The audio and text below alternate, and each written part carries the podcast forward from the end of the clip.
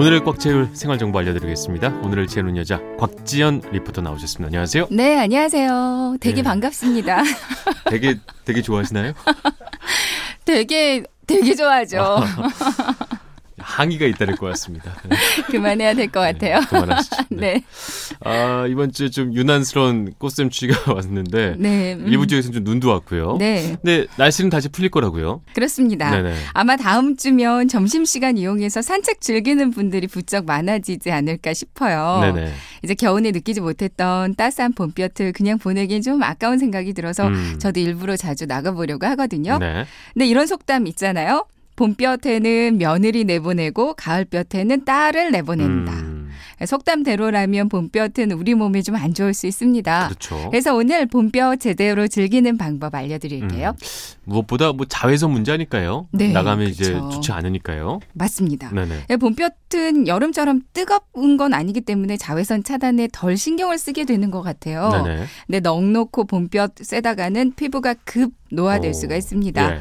이제 겨우내 자외선에 잘 노출되지 않았던 색소 세포가 갑자기 강해진 봄 자외선에 민감하게 음. 반응한다고 하거든요. 네. 실제로 봄볕이 가을볕에 비해서 일사량이 1.5배 정도 많고요. 네. 자외선 지수도 훨씬 높아진다고 합니다. 어, 그리고 봄철에는 미세먼지도 많고 뭐 황사나 꽃가루가 더해지잖아요. 그러니까 대기 속에 먼지가 평소보다 많은 상태라서 피부 건강에는 좋지 네. 않겠죠. 뭐 그렇다고 아예 안 나갈 수도 없으니까 말이죠. 그렇죠. 밖에 오래 나갈 땐 아무래도 뭐 자외선 차단, 차단제 같은 것도 있고 음. 이런 걸 좀 사용을 해야겠군요. 그렇습니다. 네. 피부를 지키기 위해서는 일단 자외선 차단제 꼼꼼히 챙겨 바르는 게 좋을 것 같은데요. 네.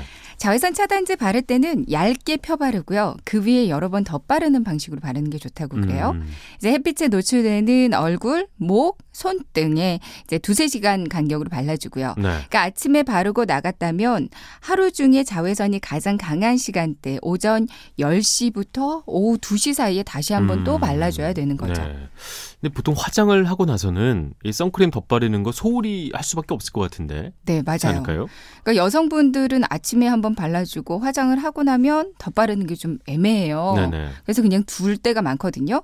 근데 화장을 한 상태라도 오후가 되면 선크림을 덧발라주는 게 좋습니다. 네네. 이제 화장 위에 덧바를 때는 일단 미스트를 뿌려서 수분 공급을 해주고 나서 차단제를 손등에 적당히 덜고요. 음. 손끝으로 문질러서 녹인 다음에 조금씩 누르면서 덧발라주는 게 좋다고 네네. 그래요. 음. 이제 요즘 파우더 형태의 자외선 차단제도 많이 나와 있는데 이거 발라주는 것도 좋고요. 네, 네. 뿐만 아니라 뭐 모자나 선글라스 이런 걸 챙기는 것도 방법이 될 것 같습니다. 네, 맞습니다. 근데 또 이렇게 너무 차단에만 신경을 쓰면 저희가 햇빛으로부터 얻을 수 있는 뭐 비타민 D가 부족할 수 있다. 뭐 이런 걸 어디서 본 것 같은데요. 그러니까요. 네. 그러니까 적당히 또 햇빛을 쐬줘야 또 되는데요. 적당히는 해야 되는군요. 네. 네. 어, 지난해 대한의사협회 발표에 따르면 한국인 남성 86.8% 그리고 네. 여성은 93.9%가 아. 비타민 D 부족 현상을 겪고 있다고 합니다. 네. 어, 심지어 일조량이 적은 북유럽보다도 더 심각하게 어. 부족하다고 그래요. 너무 안 나가는 거군요. 이거는. 네. 그러니까 특히 한파가 지나가고 2, 3월쯤, 그러니까 지금쯤도 비타민 D가 가장 부족한 계월로 나타났습니다. 네네. 최근 연구에서 비타민 D가 미치는 영향은 골밀도뿐만 아니라 뭐 당뇨병, 면역력, 고혈압, 다른 질병으로도 확대되면서 생각보다도 더 음. 필요한 영양소로 밝혀지고 있더라고요. 네네. 우리나라 위도가 35에서 38 사이라서 비타 민 D를 바깥에서 충분히 합성할 수 있는 기간은 4월부터 11월까지라고 그래요. 네. 햇빛 합성에 적당한 시간대는 오전 10시부터 오후 3시까지라고 하고요. 이 시간에 하루 2, 30분 정도만 음. 햇빛을 쬐주는 것도 좋을 것 같아요. 네네. 일반적으로 노출 가능한 목, 팔, 손 이런 곳만으로도 충분하다고 네. 합니다. 유럽 국가에 가보면 그분들은 좀 햇빛 낮다고 하면 나가서 그냥 완전히 일광욕하잖아요. 햇빛을 받기 위해서 네. 참 인상적이었었는데 음. 또이 방법 말고도 음식으로 채우는 방법도 있다고요. 네. 비타민 D가 풍부한 음식으로는 대표적으로 달걀 노른자 있고요. 네. 뭐 정어리, 연어, 대구, 송어, 참치, 장어 이렇게 지방이 풍부한 생선류도 대표적이에요. 네. 기계로 건조시킨 거 말고 햇볕을 쬐면서 말린 표고버섯에도 음. 비타민 D가 아주 풍부하다고 하고요. 네네. 특히 비타민 D는 지용성 비타민이라서 기름이랑 함께 먹어야 흡수율이 음. 높다 고 돼요.